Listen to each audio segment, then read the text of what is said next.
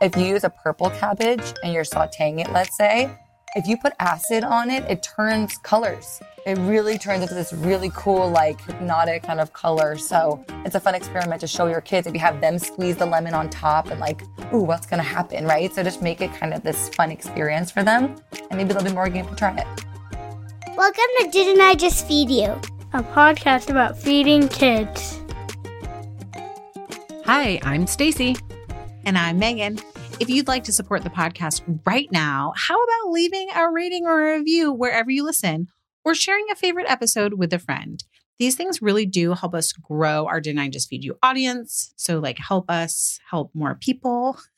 And if you're feeling extra generous, you can subscribe to our bonus episode feed on Apple Podcasts or join our super fan community by visiting didn'tijustfeedyou.com backslash community. You can also join our free community there. So you shouldn't only go there if you think you have to spend money. Our free community is an amazing place where we're sharing meal plans. Our listeners ask us questions about everything from our favorite cookbooks to what to do with beans and how to use up tahini, which is something we're going to actually answer today with our guest, Dini Klein of Prep and Rally. If you don't already know Dini or Prep and Rally, Prep and Rally is a whole family meal prepping community and subscription. Dini also has a cookbook of the same name. Today, we're going to ask Dini to answer some of our listeners' questions about using up ingredients and also ask for our own advice about using up leftover ingredients too. But it's also nice to have someone who is like so embedded in the meal prep community as a guest too, because it's kind of been a minute since we talked about meal prep. We've talked about it in various episodes over the years. Like we had Tracy Benjamin of Shutterbean talk about meal prep. We had David Tamarkin, who's previously at Epicurious and now at King Arthur Baking, talk to us about the idea of intentional leftovers. We had Cassie Joy Garcia talk to us about um, cook once, eat twice as a concept. And Billis, you are back on your meal prep bullshit these days, for lack I of a better term. am. How is that feel for you? How's that going? It's great when I do it. So, you know, I did it for a couple weeks in a row and then I fell off a little bit. And for me, I w- I'm in a different season of parenting than both you and Dini. So I don't meal prep as much for dinner anymore. I'm meal prepping for my lunches at home and honestly, even the kids' lunches, because the kids on weekends, if we're home and they're not playing sports, they're like, what's for lunch?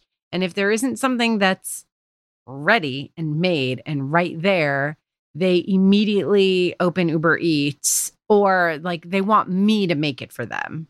And on the weekends, I don't want to be cooking three meals a day. You know, I feel like you can deal with your own breakfast, you can deal with your own lunches, and then I'll make dinner and I can take my time because they're older, they eat late, like we have different schedules. So having things that can easily be turned into lunch salads and bowls and nice like le- things that reheat well like chili just really helps make lunches go smoothly especially for me monday through friday and i have noticed that when i don't do it i mean duh this is like a dumb moment but when i don't do it i am like rushing through my day and I'm really not eating good lunches.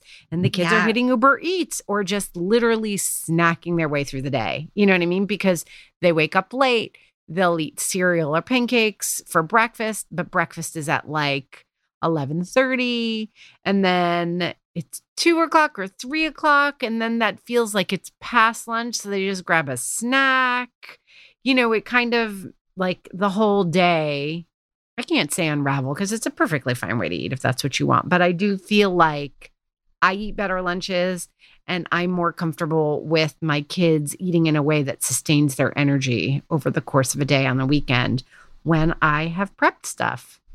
So I've been having a couple of like go to things. I've been buying pre cubed sweet potato and air frying that, like seasoning it and then air frying that because that's great for bowls. That's great in salads. I called them sweet potato croutons because I heard someone on TikTok do it. You know, the kids, the kids. I buy pre shredded cabbage. I buy pre shredded Brussels sprouts. Again, I feel like those are all purpose. You can put them on heat. You can wilt them even just in a microwave. You can just eat them raw. You can put them in a bowl. You can make a salad out of them.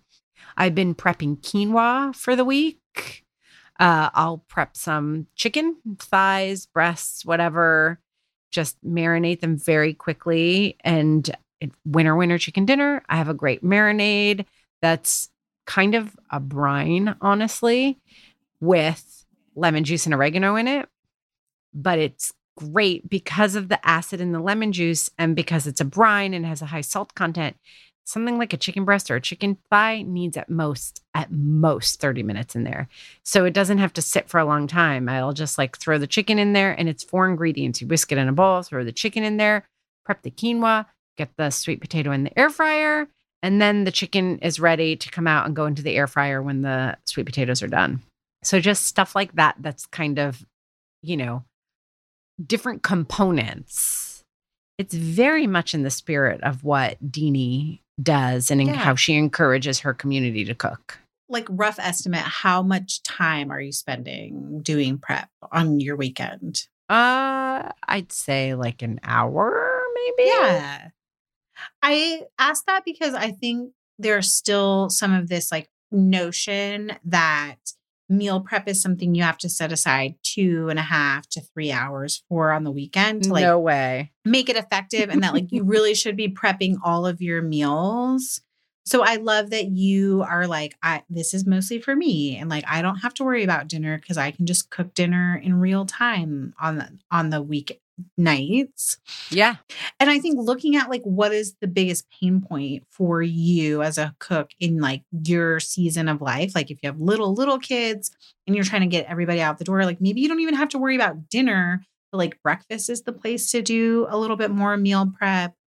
I just like this idea of like untying it from this idea that it has to be this huge ordeal every single weekend for you to like Totally. on track, so to speak. Totally. And I think that people who are curious about or who prefer meal prepping to meal planning, not that you have to choose, you can do both, you can do neither. But if you kind of veer towards meal prep, I do think this idea of how do I use XYZ up comes up more because it is less prescriptive Mhm. than meal plan cooking. I think a lot of people who are really good and consistent about meal plans have a recipe. One of the biggest complaints that we get about meal planning is that some people will be like, but that's not what I want to eat. Like I said, that's what I'd cook on Tuesday, but that's not what I feel like eating. And I feel like people who are really great about being consistent with meal planning are people who ig- are able to ignore that urge and they just go through it. You know what I mean? Like you have a recipe, these are the ingredients you need for the week. You might switch around some things from one day to another day because that's not what you feel like or your schedule changes. But you have your list of ingredients, you shop for it. And then, of course, if there's something like buttermilk, which we talked to Dini about, you might get a big container and then find that you have leftover. But for the most part, you can buy for how you're going to cook. Whereas I think meal prep is sometimes for people who want options and you can feel creative in one moment and then not so creative in another moment. You know like you you buy a whole bunch of sweet potato and you're like i'm gonna do like x y and z with sweet potato. And then you get to that day you know and you're like what wait what what was i gonna make? Like i feel completely uninspired. I mean that happens to us too. All it's hard to hold on to the idea because you have a million other things going on in your life right and you're like uh how do I use this tahini? How do I use this quinoa that I batch cooked? How do I use this? So I think that I I see the thread between meal prepping and using it up like pretty clearly. Yeah. I also want to share that there is a meal planning aspect to using it up too. Like if you're not a person who's going to meal prep, the lazy genius calls this reverse meal planning. And I don't really feel like that's fair, but I always say this is like the first stop in my meal planning journey. Usually it's on Thursday because our trash comes on Friday, just like full disclosure. So I'm like trying to get rid of things on Thursday Yeah. night. So then I'm like writing down on our kitchen whiteboard, like, oh, these are the things that I need to use up. And Kendra sort of like takes it another layer of like maybe that, like maybe on Friday, if she has time, she'll actually like roast the sweet potatoes or or whatever she needs to do to make sure that she uses up those ingredients. But this idea of like using things up doesn't have to come just from leftovers it, uh, of like cooked ingredients. It can also be from things that are just in your pantry that you haven't gotten to or you bought with the best of intentions, but you haven't used them because you moved your meal plan around. So it's really like the use it up can be at the end of your meal prep cycle, but it could also be at the start of your meal planning journey too. Totally. I like how you call it a journey. It is a journey. Cracks Do you not up. wait? Not to take us too far off track, but like some weekends, it is a journey where I'm like, okay, Thursday, I'm going to start meal planning. And then it's like Friday, and I actually haven't made any moves. And then it's like Sunday, and I really need to place a grocery order, and I still need to like It's never at a least journey jot for down me. the ideas. I used to be a hard and like I used to say, oh, if it takes you more than 20 minutes to meal plan, you might be doing it wrong. Like that kind of person. And it's not that it takes me a lot of time. It's just that sometimes I'm like marinating on what Totally. I have to use up and what is coming in the week ahead. And I I can't fully like get my brain around it until I can sit down with a cup of coffee on Sunday. I get it. I don't think there's any right or wrong way. It's just not my approach. Like it's like meal No. planning is absolutely not what I want to be thinking about. No. Like I'm annoyed. I want it to be like a quick and dirty, like all in one shot. Like when I'm like, okay, I need to like order groceries. I'm like, okay, look in the fridge. This is what I have. I should make this with that. I should make this with that. Okay. Get on my computer. Might look up a couple of recipes. Done and done. Like do the shopping on my computer and be done. yeah. It's Do like you the last thing I want to think feel about. a sl- the slightest little bit of pressure is maybe not the best word, but it's the word I'm going to use to have some things that you can share for what we're cooking and eating now episodes. That's a little bit. Some week, some weeks I'm like, oh, we got to record it for what we're cooking and eating now. I can't just be like pasta through for three nights because I no, wasn't and now I feel like now you just planted a seed, an anxiety seed. Oh my god, no, that has literally never happened. Okay. Well, I can't relate.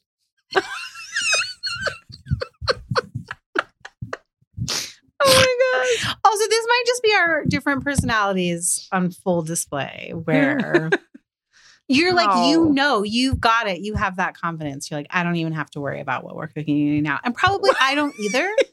but like, like, I'm neurotic. And I'm like, oh my God. that our audience gotta do makes this. You anxious. You're like, you guys, I do it for the you. pressure. I do it Yeah, for a little. you. Some sometimes, like I'm not even joking with you. I cooked another freaking crispy tofu recipe recently because I was like, well, I started it. We got to go down that path and know which one is the best one. Okay. Let me Okay. not be like emotionally dumping on our whole audience, on you, and let's introduce let's let's Dini. let's do that. and share some information that's actually useful. Dini Klein is a food host and founder of Prep and Rally Family Meal Prep subscription service and the author of Prep and Rally An Hour of Prep, A Week of Delicious Meals.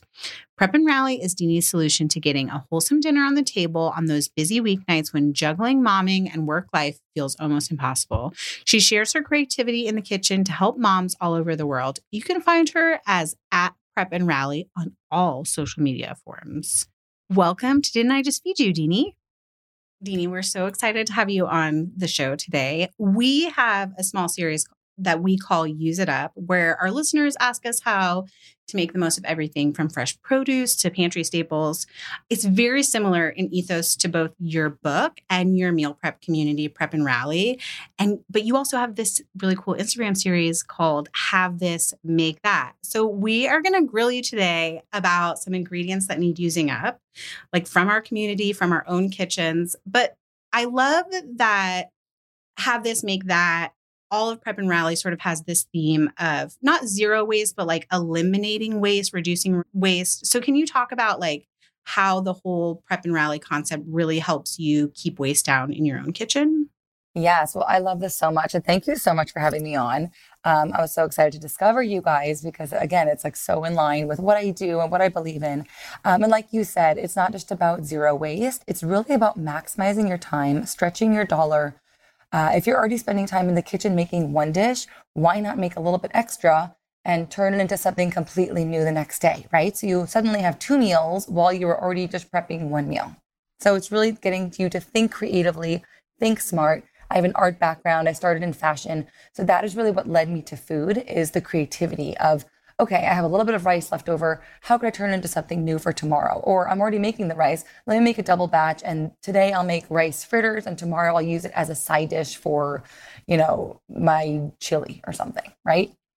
Um, so it's really about just getting super duper creative and um, reinventing quote unquote leftovers that you've batch prepped um, and, and went into the week with um, an idea of what you're going to be preparing so that you're reducing waste in the end. I love your work because we've talked about this. We have an episode from like almost three years ago with David Tamarkin, who at the time worked at Meghan, was it Gourmet? Epicurious. Worked at Epicurious. And he was doing a series called Intentional Leftovers. And it was this, yes. right? This concept the thing is, we can introduce the concept. You call it, you know, your prep and rally. He was intentional leftovers. We've talked about intentional leftovers, but it can actually be kind of hard if you're not someone who's in the kitchen all the time, who feels like an accomplished, creative cook to know when you have those moments, when there are these openings, and to have a whole, you know, ethos built around this and helping people remember like it's always when you're making rice, it's always when you're making quinoa, and to really give them a structure for knowing how to incorporate this concept into their cooking is so incredibly helpful. No, I love that you said that because I literally dedicated an entire section in my cookbook to that exactly. And I always say my cookbook, I, I, didn't create it to just give you a set of recipes because you'll get bored of them and you'll move on, and you'll find another book and whatever it is.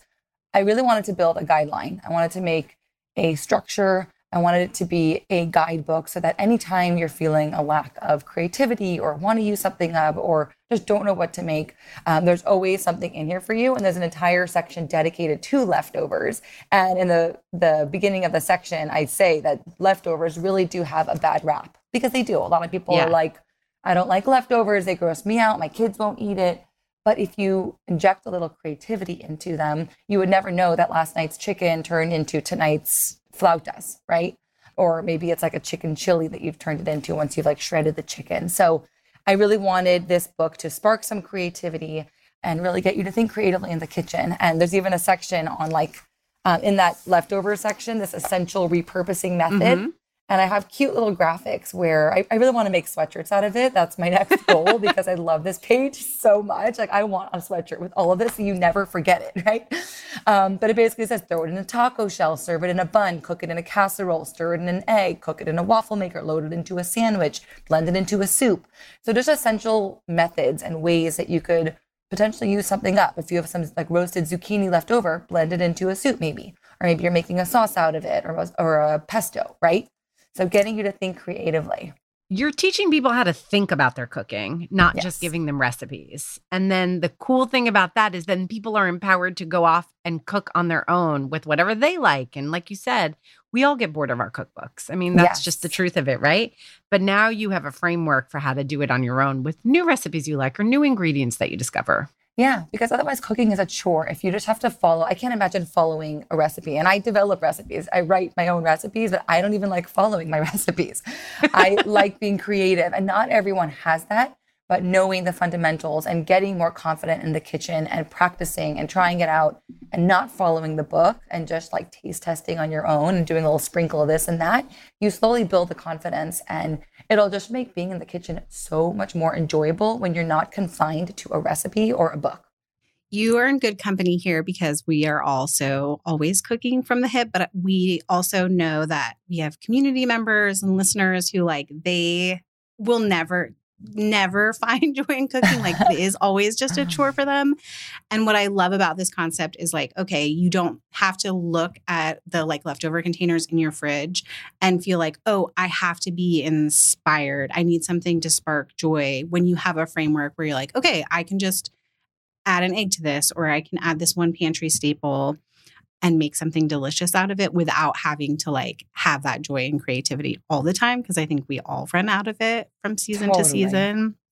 Okay, so then we want to like put some real world questions up against your framework and your tools for repurposing leftovers. And some of them we've come up with from like our own kitchen, but also we have a couple community ones. And I want to start with one that's from our listeners community.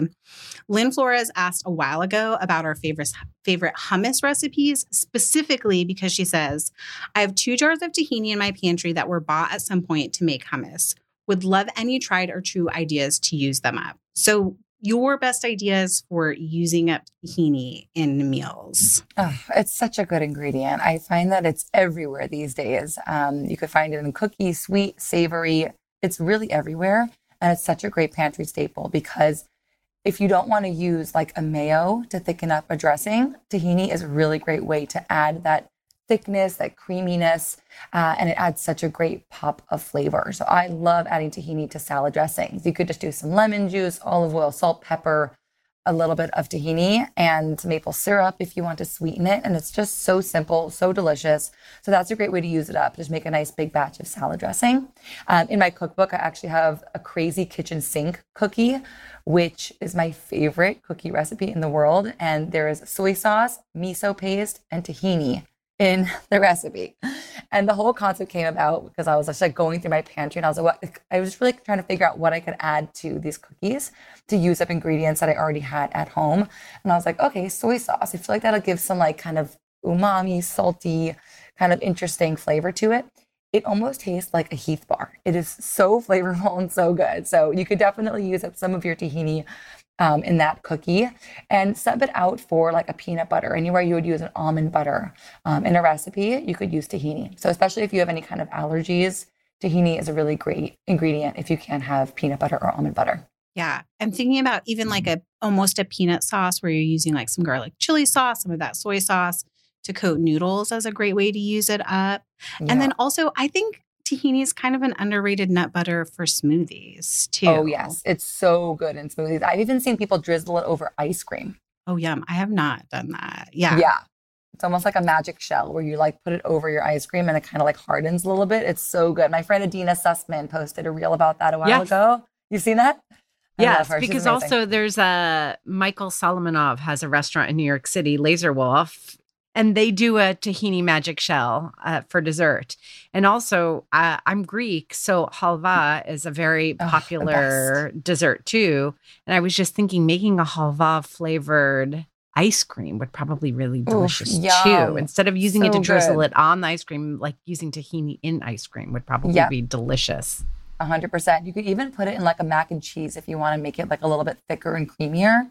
You could just use it as a creamy kind of thickening agent in a way. And it's a little bit it's a little tricky because it does get super thick really fast. So a lot of times you just have to add some water or um, some lemon juice to thin it out. Um, but but you can always add liquid if it gets too thick or if you need to make it thicker, you can always add more tahini. But it's such a good ingredient. I love it. And even over roasted vegetables, like a lot of times I'll just roast a vegetable and I'll just sprinkle some tahini, some lemon juice, salt, pepper, like a little bit of olive oil. And it's just so flavorful and it gives it that creamy mouthfeel that really completes a dish. Yes. Yeah, even just a dip, like a little lemon juice and garlic. You probably need a Mhm. little water to thin it out, but it's a delicious dip. And I know, like kids, you know, you don't have to use it to make hummus. You could skip the chickpeas, even. Right. And it's really delicious. Also, baba ganoush. Have you guys ever made baba ganoush where you Oh, just yeah, char yum. some eggplant? So I'll do that all the time. I'll char eggplant, kind of blend it up or just mash it up to leave it like sort of textured. Add a little bit tahini in there. Again, lemon juice, salt, pepper. Like most of my recipes are very simple: olive oil, salt, pepper. Sometimes a little bit of maple syrup to sweeten, um, some citrus because you really just want to balance those flavors, the fat and the um, the saltiness, and you want some acid in there. And as long as you know how to balance all of those things, you'll have a winning dish. I truly believe it. totally. I, you know, talking about the creamy texture of tahini made me think have either of you guys ever used it to bring like a meatball together or some sort of like Ooh. patty? It could be a, probably a grain patty Like too. Binder. but it just occurred to me, yeah, I wonder if we could do that. I'm curious. Only in like a pseudo falafel, like with chickpeas, adding it as Mhm. like both a flavor enhancer because it brings so much like yummy sesame flavor to that, and also as a thickener, but not on its own. It's not thick enough to like hold those mashed chickpeas together. I by think I even used some in my. Hold on, I don't even remember. I think I yes. Oh my goodness, I have a veggie burger recipe. I knew it was in here. yeah, there we go. a Brilliant. Latin veggie burger recipe, and I tested so many veggie burgers. I wanted one full meal plan in the cookbook that was fully vegetarian, and there are always ways to modify. In the beginning of each meal plan, I show you how to do that if you want to make it vegetarian or gluten free. But I wanted one menu to be completely vegetarian, and I didn't want to use tofu because I feel like tofu was always the like vegetarian option. Yes. right. So Totally. like, I'm going to do away with tofu. Everyone can replace tofu if they want.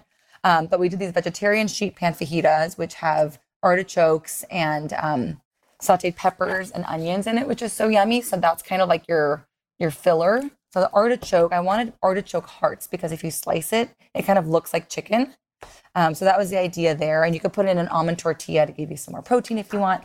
Uh, but then there's these veggie burgers with a chipotle lime crema, and they are so good. And I wanted to create a veggie burger that wasn't gummy. I wanted my kids to love it. So I added a bunch of cheese in there. And then I added things like um, tahini, soy sauce, there's some garlic powder in there, rolled oats because it gave it like a good texture. Um, I really played around with them for a while because I wanted it to feel, look, um, and taste like a, a really good burger, and adding those sort of umami flavors. And there's like two tablespoons of tahini in the in the recipe. there you go. Brilliant. You were a genius and you didn't even know it. Yeah, Kids are such a good litmus test for bean burgers too, because they'll tell you straight up. They'll be like, "No, Yeah. this is Yeah. not it." Okay, so here's a here's another use it up, which comes from my own kitchen. We have this sort of joke on Didn't I Just Feed You that I will buy a head of cabbage, and then it seems like even if I cut it in half and use half of it and put the other half back, like something happens in the fridge that that other half like grows bigger, and like Uh, I feel like I can never fully use it up. And it's not something that my kids love, love. Like we eat it as slaw a lot, or I'll add it to salads for like a little more heft. But what are some of your favorite ways to use up a head of cabbage that never seems to stop growing? Yeah, so I actually did a meal prep this week from the cookbook where I had these roasted cabbage wedges. So you basically cut it into wedges and you just roast it with some olive oil, salt, pepper. You get it really nice and crispy and charred. Um, and then I have this grown up ketchup recipe, which again has tahini in it. It's a mixture of ketchup, tahini, curry powder, and lime juice. Sounds crazy. It is the most delicious sauce. Um, so you drizzle that all over it and you serve it with these kufta burgers. I posted it on my Instagram last night because I prepped it all on Sunday and then I rallied last night. I just got to like put it all together in like a few minutes flat. Um, but those are so yummy. And even my son Solomon, who's three, he was like sitting next to me while I was just nibbling at it while it was still cold. I hadn't even put it in the oven yet. Um, and he saw me eating it and he's like, I tried that. And I was like, okay. So I gave him a little bit and he was into it. He like kept So going cute. back for more. And Yes. it just shows you like kids will surprise you sometimes. You may think they don't want it, or sometimes you'll ask them if they want something um, and they may say no, but you may be surprised the next day they will. It just depends on the context. So I love doing roasted cabbage. And then at the end of the week, if you have a lot of leftover cabbage or like in the meal plan, you make a big bunch of cabbage. At the end of the week, you chop it all up um, and you make this like cheesy cabbage bake.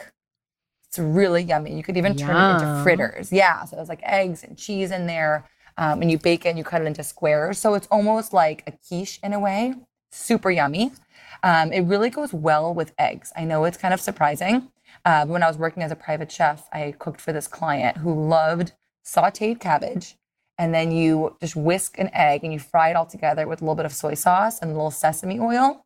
Try that next time. It is so good. And even the kids love it because it's like salty from the soy sauce. That's like one of my secret weapons for cabbage. It reminds me of that. I'm gonna forget the name of it. The like Japanese. It's almost like a fritter giant pancake, and you often see it served. Yes, Yes. yes. Yeah. Thank you for Yes. that word. Yes, all of those flavors go it's so well really together. good. Yeah. Mm-hmm. So you could either turn into like a cheesy kind of situation. I even saw a friend of mine last night.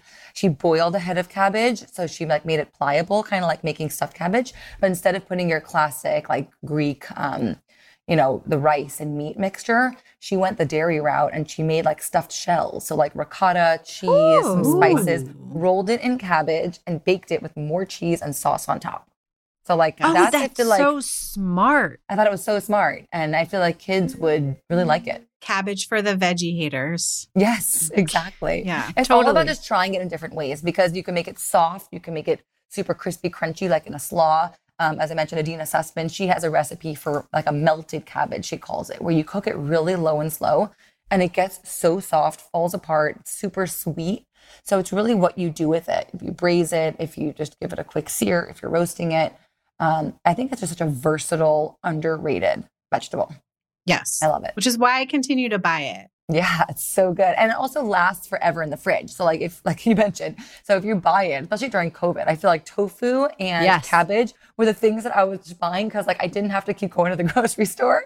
So I would just buy it in bulk and it lasted months. It's great. What I love about cabbage too is that you can use it in so many different form factors. So you can use the whole leaf the way you would for the shells or for any kind of stuffed cabbage. You can cut it into bigger pieces for a stir fry where it really takes center stage.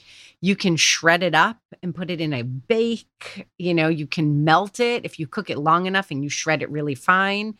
So I feel like there's all different ways that you can introduce cabbage to kids because it's not just versatile as a flavor component, it's also versatile in how you can actually cut it up. And use Definitely. it. And it takes on such different flavors depending on what you're doing to it. So if you're having it raw, it tends to be a little more like sharp and spicy in a way, um, especially as you get closer to the core. But if you're cooking it low and slow, it really gets sweet. It's like, it's crazy. I grew up eating cabbage soup, you know, like a beefy cabbage soup with like a hunk of bread. My mom used to call it for dinner. I, I loved it growing up. And I remember as she was cutting it, I would always like take the cores and like nibble on the cores. I loved the core. So good. And I really like a sturdy cabbage, but I just want to give a shout out to Napa cabbage also. Yes. because it's a little bit softer. It does, you don't need to cook it quite as long. It's great, especially in raw preparations, especially if you have kids who are texture sensitive. It's something fun to play with too. texture is everything with kids. Um, and one more thing about making cabbage fun for kids if you use a purple cabbage and you're sauteing it, let's say, if you put acid on it, it turns colors. It really turns into this really cool, like hypnotic kind of color. So it's a fun experiment to show your kids if you have them squeeze the lemon on top and like, ooh, what's gonna happen, right? So just make it kind of this fun experience for them, and maybe they'll be more game to try it.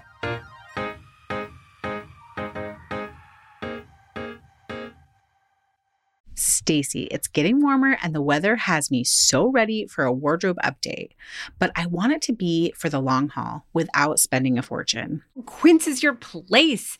It's not easy to get quality pieces that you can count on to last without investing a ton of money. But at Quince, I've got a lineup of timeless pieces that keep me looking effortlessly chic year after year. I love the pieces I bought from Quince last year too. I wear my linen pants nonstop.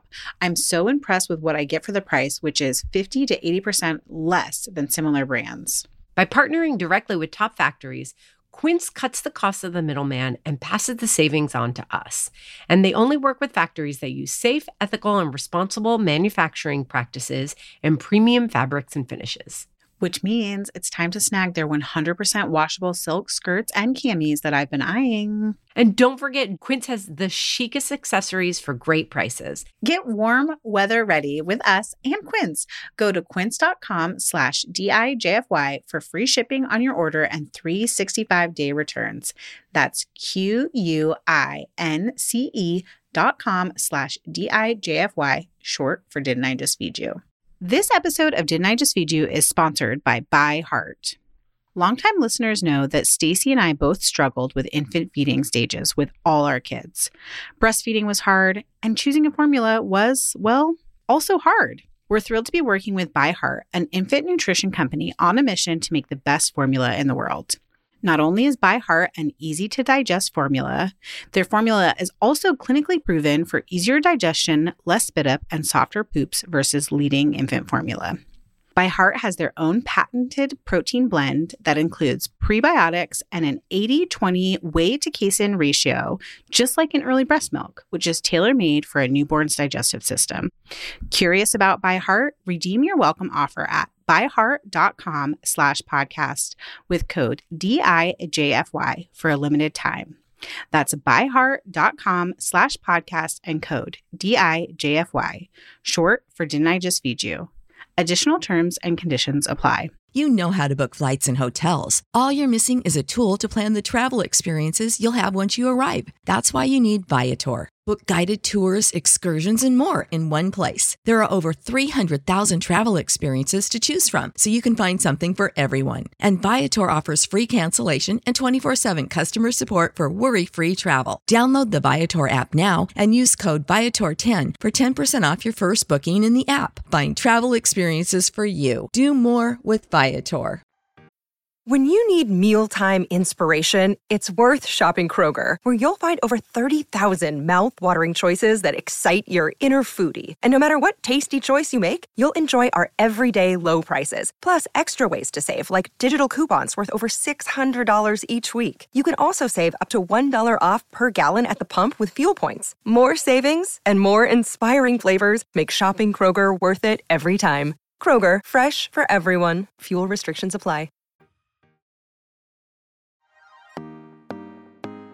Okay, I'm going to jump in with one from my pantry.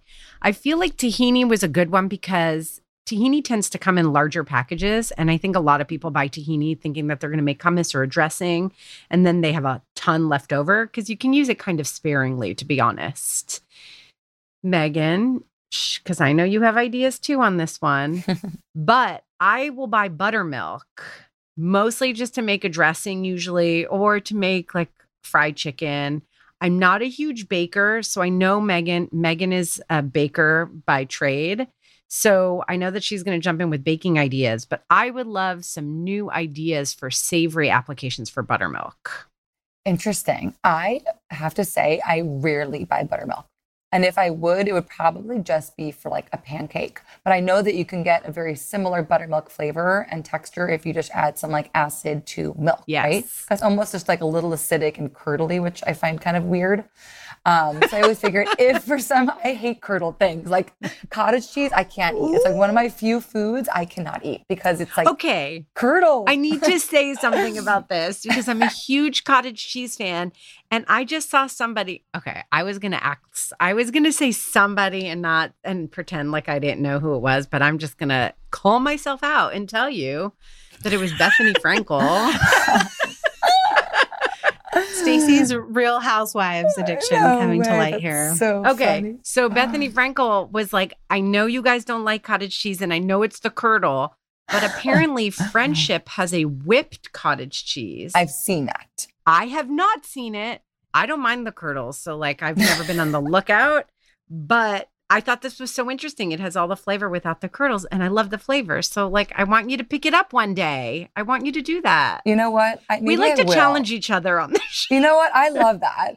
I feel like we do have to get back to the buttermilk because I know that Yeah. Stacie's not alone in like buying it for a specific thing and maybe you use a cup because you're making biscuits or you're making a bread and then needing to find another way to use it up. And your suggestion about like not buying it and just doing the it's like for every cup of buttermilk you need, you do like a cup of milk and then you can add lemon juice or apple cider vinegar just depending on like what the flavor or vibe is that you're going for and you let it sit and then you can use it the same way.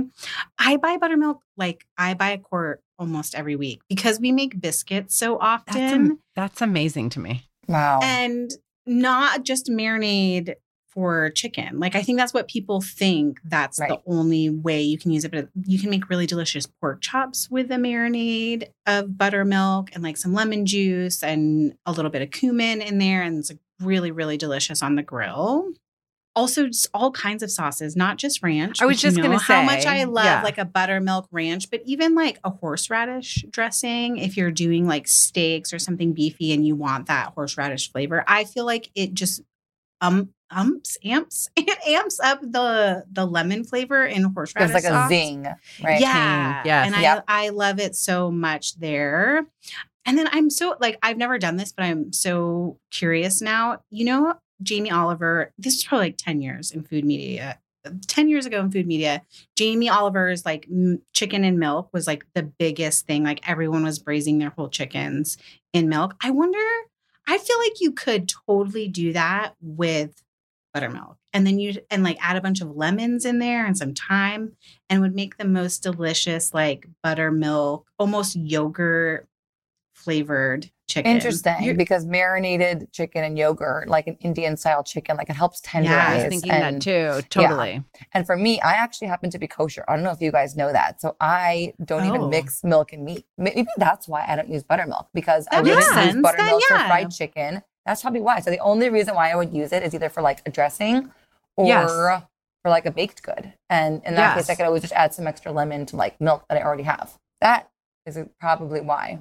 Totally. that makes so much sense. um, Meghan, have you ever used buttermilk in a cheese sauce? No. For like, cause like I was thinking like a baked potato, like a broccoli and Mm. cheese sauce, baked potato, maybe use a little buttermilk. I think my concern is that the acidity would break the sauce. Even if you're thickening it with a roux, I just think that it would be like a little bit too acidic with the cheese. It Mm. not break it completely might lead to like a grainier little curdling, cheese yeah. sauce. Oh my gosh. Yeah. There was this one recipe from my book that I had the hardest time with because uh, it kept breaking like that with the acid. It's a um it was basically in the in the leftover section of the book.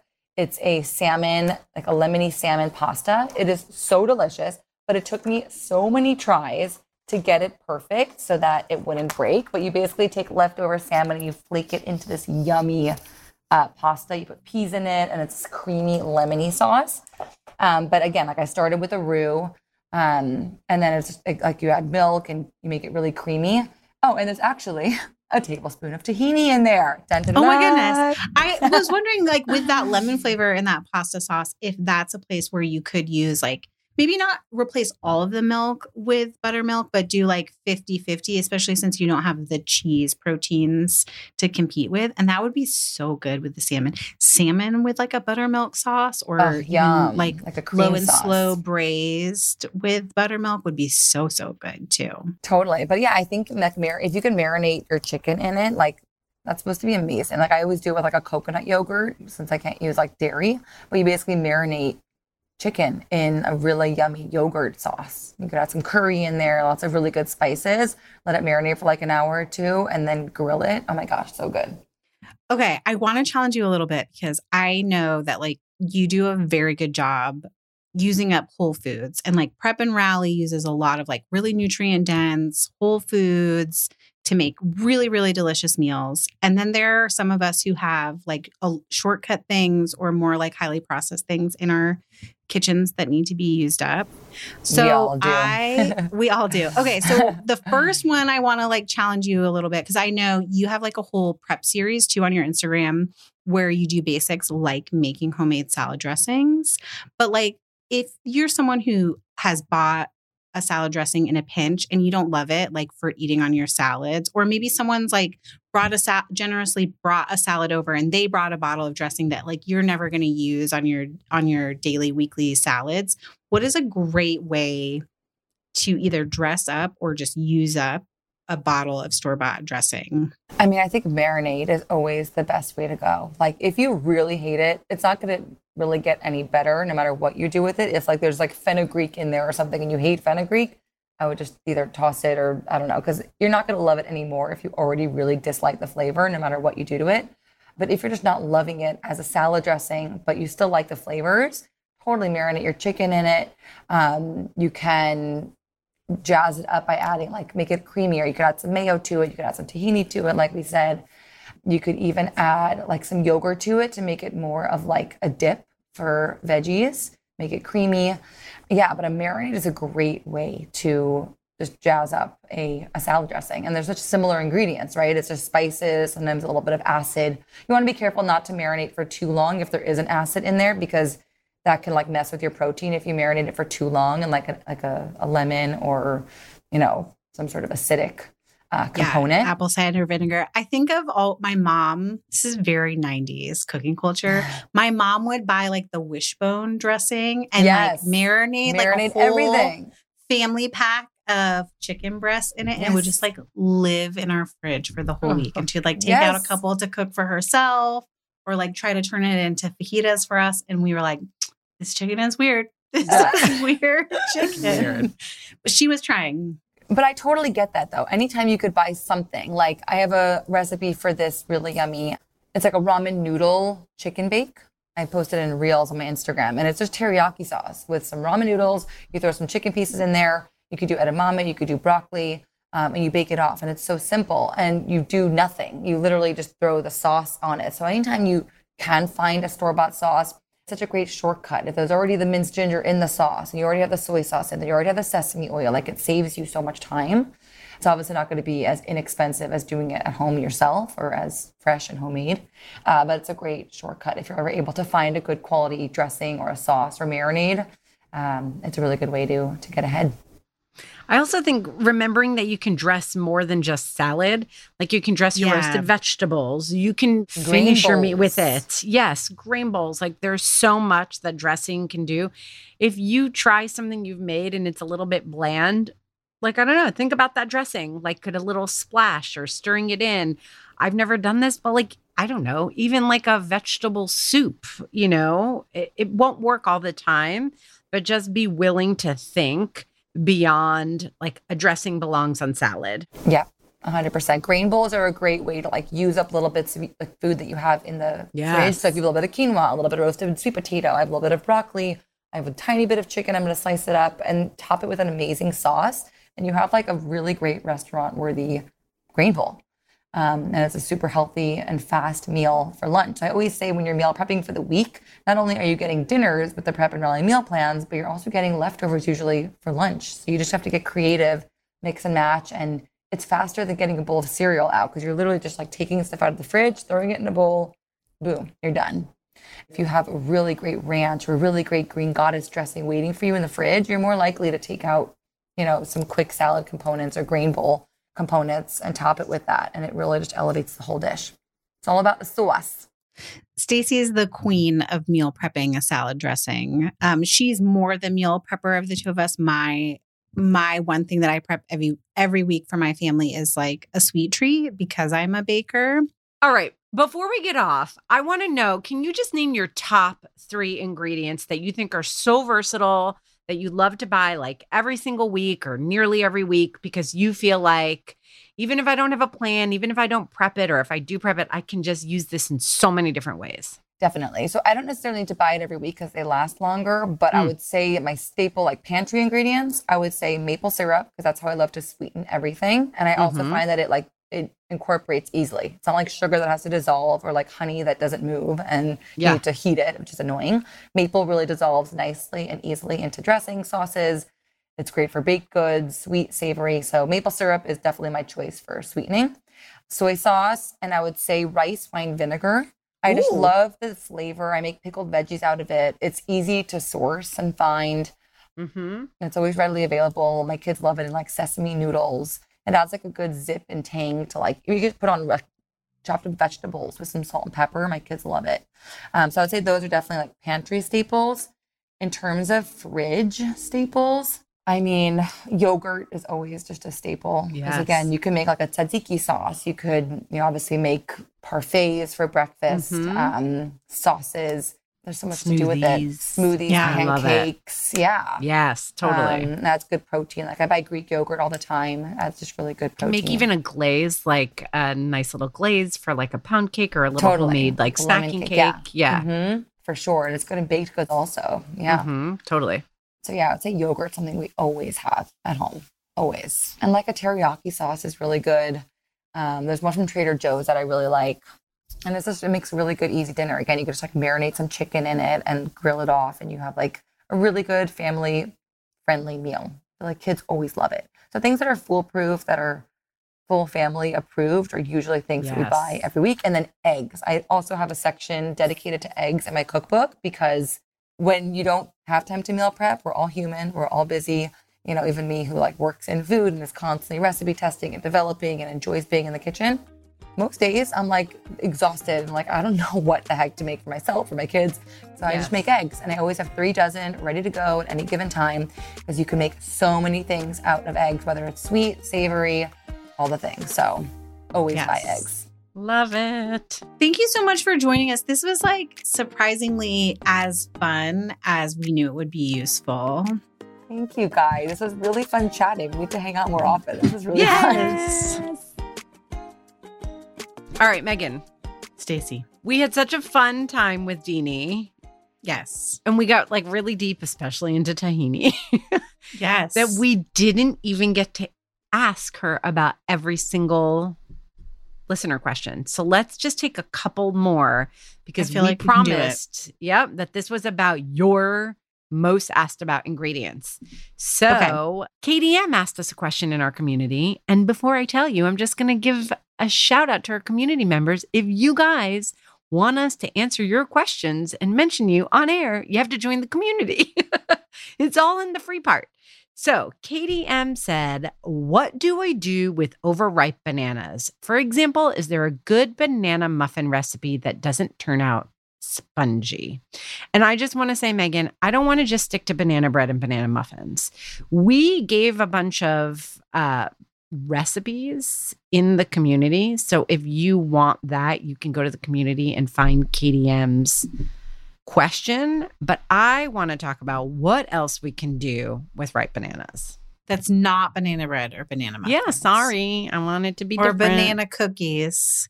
Or okay. Have No. you ever made banana milk? No. I've been so curious. I think you should do it. I want to make banana milk, which Okay. also makes me think of banana. What's it called? Nice cream? Is that? Yeah. Like the faux ice cream with bananas. yeah. Which I feel like it ebbs and flows. Like people people are really into it or they're like really hating on it. They're like, it's not ice cream. But like It's not, but- really kind of delicious as its own Uh, thing. totally agree. And also, it's quick. Right? Freeze Yeah. bananas, which is like the like- first thing, right? Like overripe bananas, my default is put them in the freezer. Yes. I can figure out what to do with them later. Yep. But what are your favorite flavors of ice cream? Oh, you know, the ones where I add a, like a whole bunch of sugar, probably. I don't know. like I know strawberry Chocolate, banana peanut- is a big one, but I like chocolate peanut butter. Me too. I like coffee, like chocolate coffee. Just add a Mhm. little bit of brewed coffee to that or cold brew if you have it in the fridge. Um, what else? What do you like? There is this trend right now. I feel like we just have to acknowledge. I mean, we're recording a couple of weeks ahead because of vacations and whatnot, but there's this thing happening on Instagram and TikTok right now where people are making what they're calling banana coffee, which is seems more like smoothie adjacent to me because it's literally like ice, frozen bananas, and coffee. But everyone who's trying it is like, oh my God, it's so good. Tastes like a frozen latte, has like smoothie vibes to it, which that's like my primary thing outside of banana bread, since we're not allowed to talk about that, is smoothies. Like I just freeze Yeah. bananas and throw them in smoothies for thickening them, for sweetening them. You could go a hybrid and do like ice cream, bananas, and make like a shake. Dare I say Yep. a banana pudding shake? I also love cooked bananas. So, like any kind of like quick and dirt, you could do like a proper bananas Foster's, or you could just like kind of wing it, like a little butter, a little maple syrup, and or brown sugar, a little cinnamon if you want, and just saute. And I'm kind of curious, you guys, about just putting an overripe banana. It depends on how overripe. If it's really super like deep dark spots all over, it might just fall apart. But what about putting a just overripe banana in the air fryer? Hmm.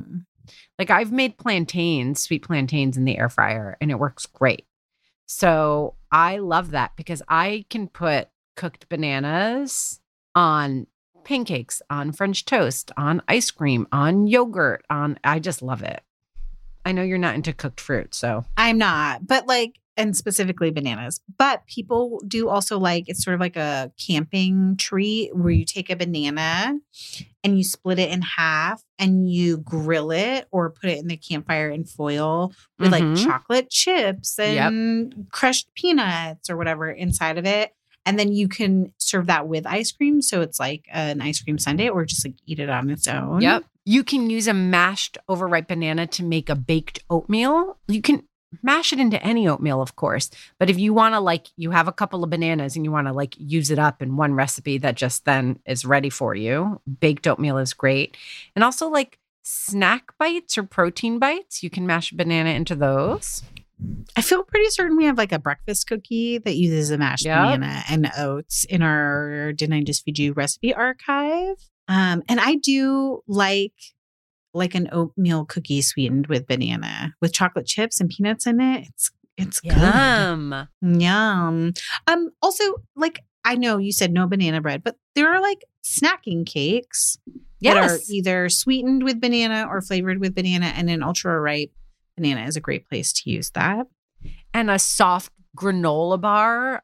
A lot of recipe sites that cater to families have different granola bar recipes. You'll find that mashed banana is used in a lot of those. In pancake batter Mm, banana pancakes, yes. mhm, Or waffles. Or waffles. Yeah. Yeah. Okay. This is good. I love it. Do we have like a good savory application for Oh, a banana? that's such a great question. I really don't, but I feel like I want us to come up with something really quick. I know. I'm like, can you make a sauce? Ugh, that does not sound good to me. Sorry, it's personal. But wait, there is somewhere I have gone. Was it in Peru? There was somewhere where we ate. Oh my gosh, it's like slowly coming back to me. Was it in Portugal? It was banana and steak. Oh my gosh, I have to look it up right now. Okay.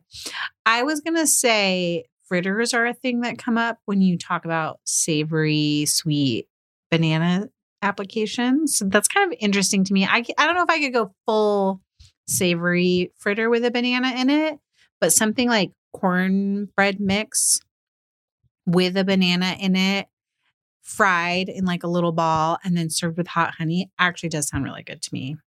That does sound good to me too. Oh, you know what I forgot about? This is not What? savory. Okay. those classic like half a banana on a popsicle stick frozen and dipped in chocolate my kids when they were little used to go bananas but i'm for Oh my gosh. Those are delicious too. Yes. I want banana fritters now, you guys. i know so it seems like we're as sweet. Oh, what about just like a banana split, you guys? Just like make a banana split. Is that not our Yeah. banana cream pie? Or Mm. like Nilla wafers, whipped cream, and sliced ripe banana. Like you can even mash it into the whipped cream or Cool Whip or something and just Nilla wafers, like as a quick kind of fake banana cream pie dessert. That Yeah. would be really fun. Okay. What other ingredient? Can we do one more real quick?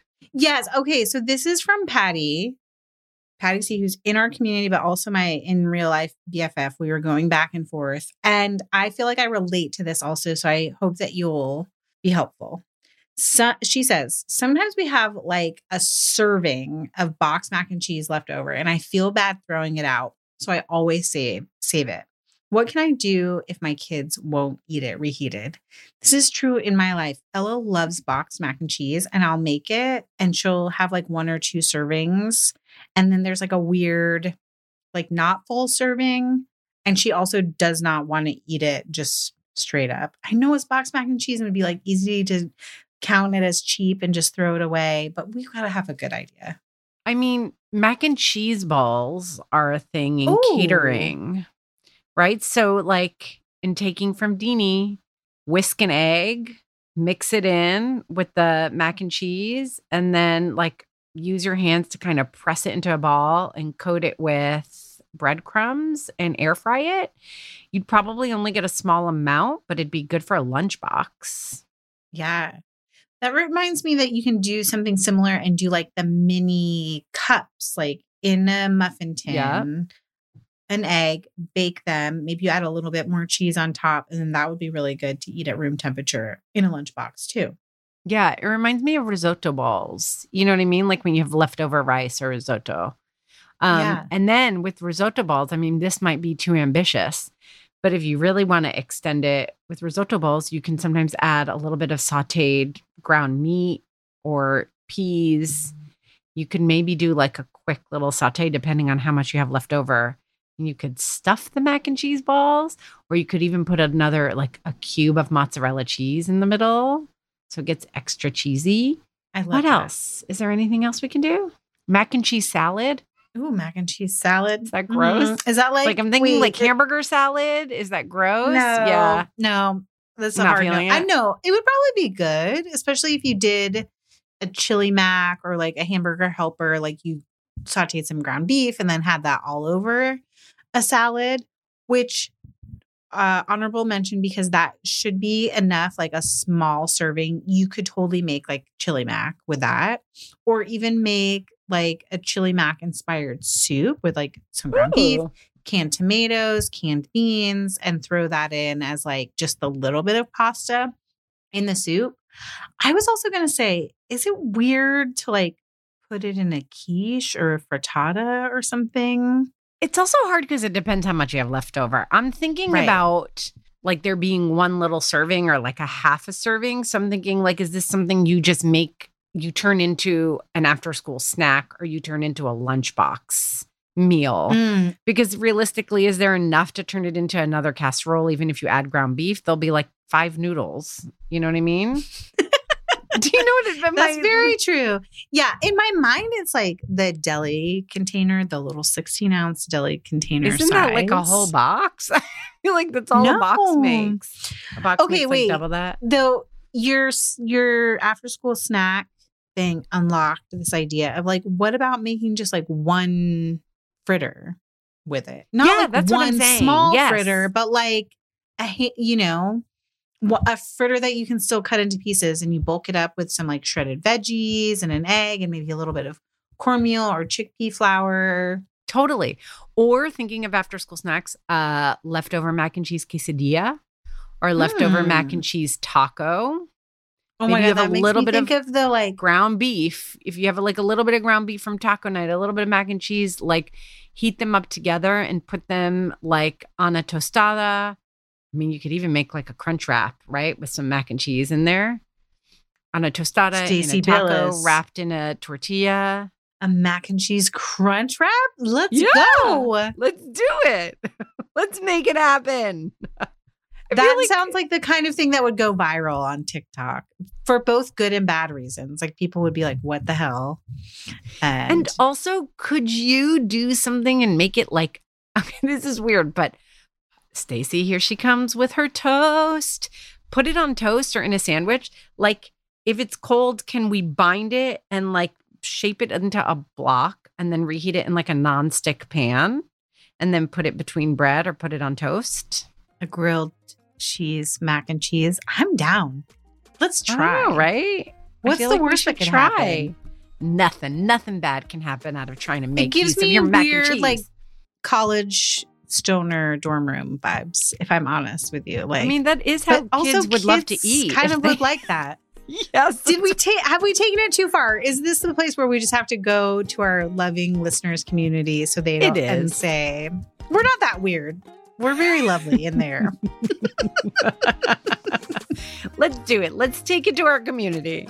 we hope that you've joined us there. If not, join for free at didn'tijustfeedyou.com backslash community. There you can also find all the details about becoming a supporting member of the podcast and get bonus episodes, meal plans, and direct access to us. Who wouldn't want that after listening to this? Follow us on Instagram where we are at Didn't I Just Feed You? A huge thank you to our producer, Samantha Gatzik. I'm Stacie. And I'm Meghan. Stay sane and well fed. Until next week. Be sure to subscribe to Didn't I Just Feed You wherever you're listening.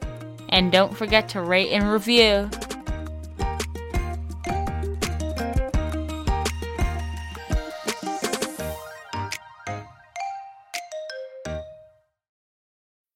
Need mealtime inspiration, it's worth shopping Kroger, where you'll find over 30,000 mouthwatering choices that excite your inner foodie. And no matter what tasty choice you make, you'll enjoy our everyday low prices, plus extra ways to save, like digital coupons worth over $600 each week. You can also save up to $1 off per gallon at the pump with fuel points. More savings and more inspiring flavors make shopping Kroger worth it every time. Kroger, fresh for everyone. Fuel restrictions apply.